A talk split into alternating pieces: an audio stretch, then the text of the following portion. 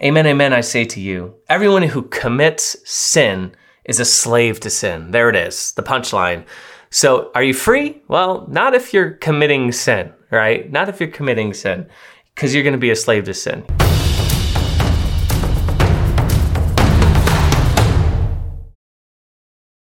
What's up, everybody? This is Josh from Practical Theism. Hope everybody's doing well today. Wanted to do a quick reflection on today's gospel reading, continuing deeper into the Gospel of John, chapter 8.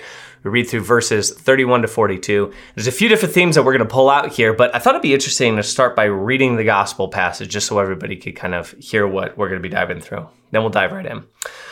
So John chapter 8, verse 31 to 42. Jesus said to those Jews who believed in him, "If you remain in my word, you will truly be my disciples, and you will know the truth, and the truth will set you free." They answered him, "We are descendants of Abraham and have never been enslaved to anyone. How can you say you will become free?"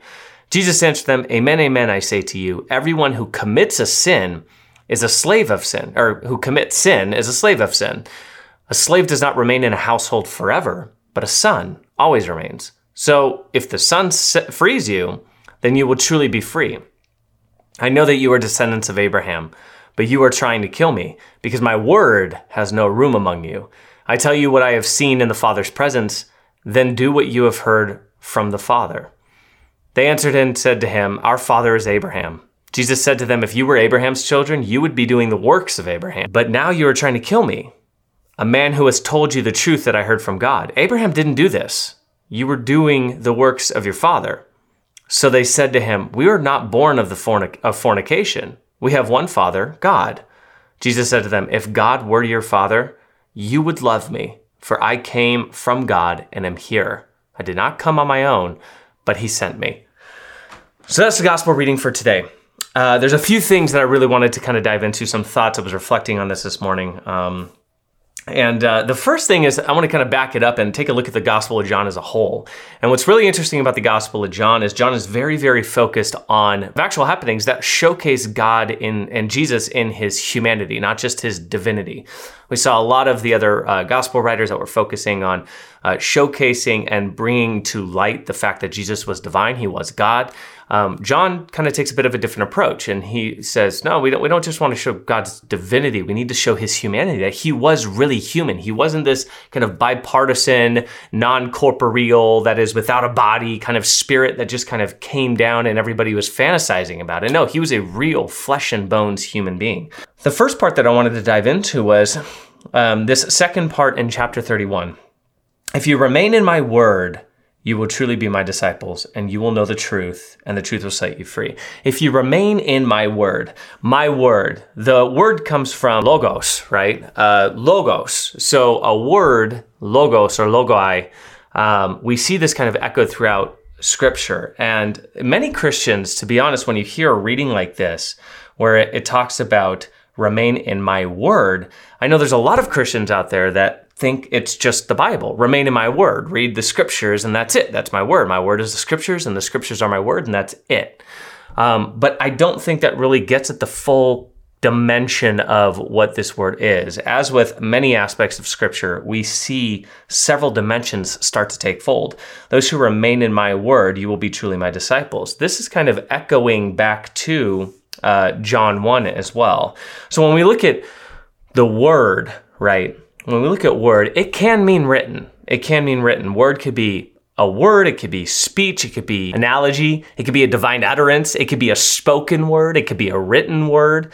Or, as we see contrasted so prominently in John's gospel, it could be Jesus himself.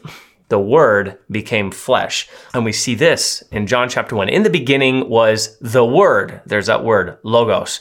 And the word, logos, was with God. And God was the word, logos. So we see this over and over again, this logos, logos, logos, the word, the word, the word. The word was there in the beginning, was with God. The word was God. And then we see in John chapter 1, verse 14, that the word became flesh, and the word became flesh and made his dwelling among us. So in the beginning was the word, logos, and the word, logos, was with God, and God was the word, logos. He was in the beginning with God. All things through him came into being. And then in verse 14, we see, and the Word became flesh. So we see the stark contrast. Jesus was, always is, and is God. But then incarnation, marriage of divinity and humanity, we see God became flesh in the man, Jesus Christ. And so we see the word, that logos, is there, the same word that is used in our passage in John chapter 8, where if you remain in my word, logo, you will be my disciples. So we see this natural inclination to understand through John's writing that Jesus was God and that God became flesh. And that's very prominent here. So we have to remain in Jesus. And that is how we become disciples. So let's think of that main point here in John's gospel, showcase Jesus' humanity. Many Christians think that when you talk about the word, it's just referring to scripture, but John chapter 1 shows us that the word became flesh. We are a people of the word, right? A people of the word. Again, some Christians take that to believe just the Bible. We're a people of the Bible, but in a lot of traditional classical theism and classical Christianity, we are the Word, that is the Word made flesh. That is, we are a people of Jesus Christ. So that's something to keep in mind when we're talking about the Word. The other thing that I want to keep in mind is that belief does not equal discipleship. Belief does not equal discipleship. Just because you believe in Jesus doesn't mean that you're a disciple of Jesus. And we see this on full display in the first part of verse 31. Jesus said to those who believed in him, so the Jews already believed in him, if you remain in my word, you will be my disciples. If you remain in my word, you will be my disciples. If you remain in my word. Now, could this mean the Bible? Sure. But Jesus never penned a word. He never penned a word. So he made declarations and statements that were documented by his disciples, but he himself never wrote down anything. So if you remain in my word, you will be my disciples. So what's he really getting at here? I think he's getting at himself first and foremost, if you remain in me. We see this throughout in Romans and even in the John 6 discourse, where he who abides in me will have everlasting life. He who abides or remains or is in me, in Christ.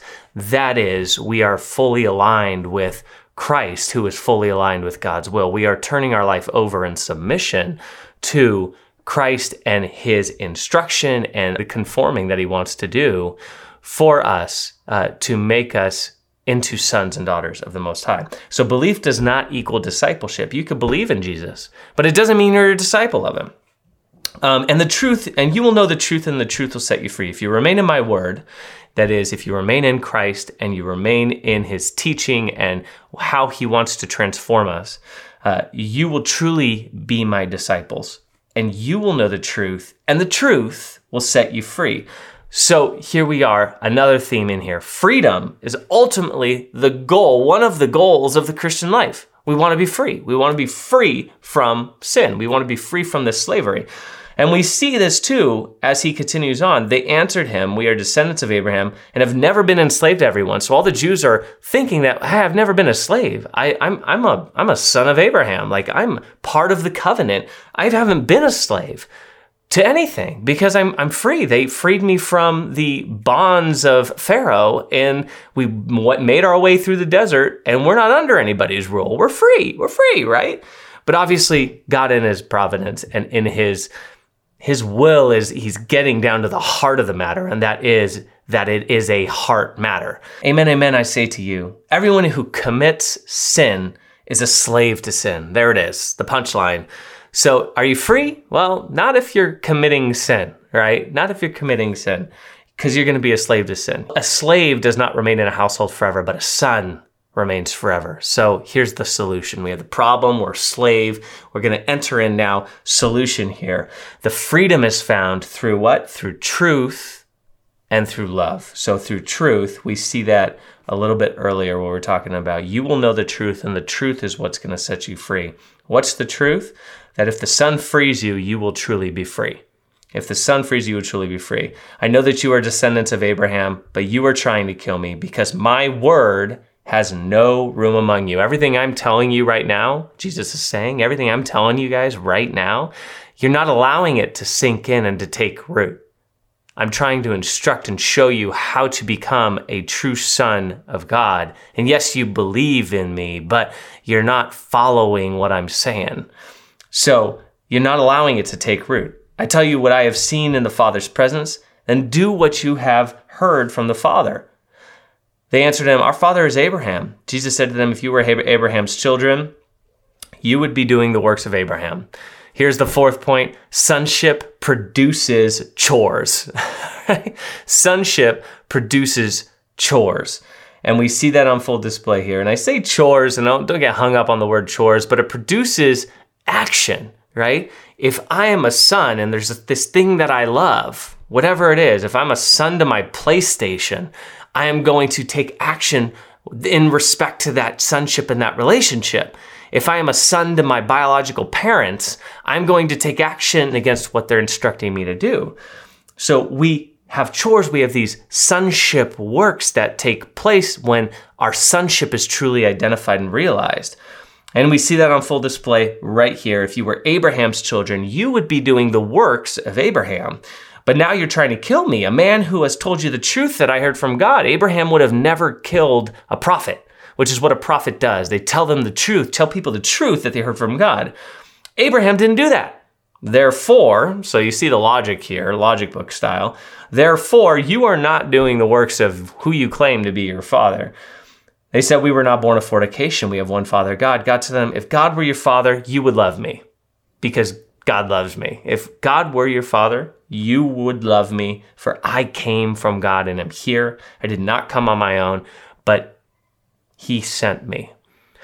So if God is truly our Father, then we love the Son and we love all of his creation. So freedom comes through love and through truth of that identification. Think about this and marinate on it, because I think it's pointing us to a really, really, really powerful message when it comes to discipleship and actually taking up our true identity as sons and daughters of the Most High and making sure those are lived out. They're not just something that stays stagnant. We don't just believe in God, go to church on Sunday, and all of a sudden we think that we're good, right?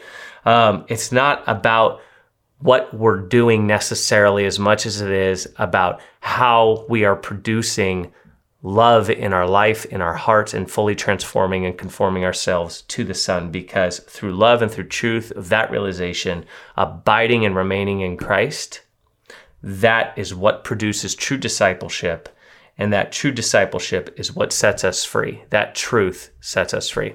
So I hope everybody is doing great. I hope this is helpful. Just kind of learning how to get my thoughts down here on some of the reflections. A lot of this is so meaty. I mean, it's 10 verses, but there's a lot in there, a lot to pack in there. So definitely throw some comments down below. Hit that like button, pound that subscribe button like you mean it, so you can get more of this awesome content. Ring that little bell and make sure you set to every single time, so that way you're always able to get some of these awesome videos when they come out. Hope everybody's doing well. Until next time, we'll talk to you then. Thanks.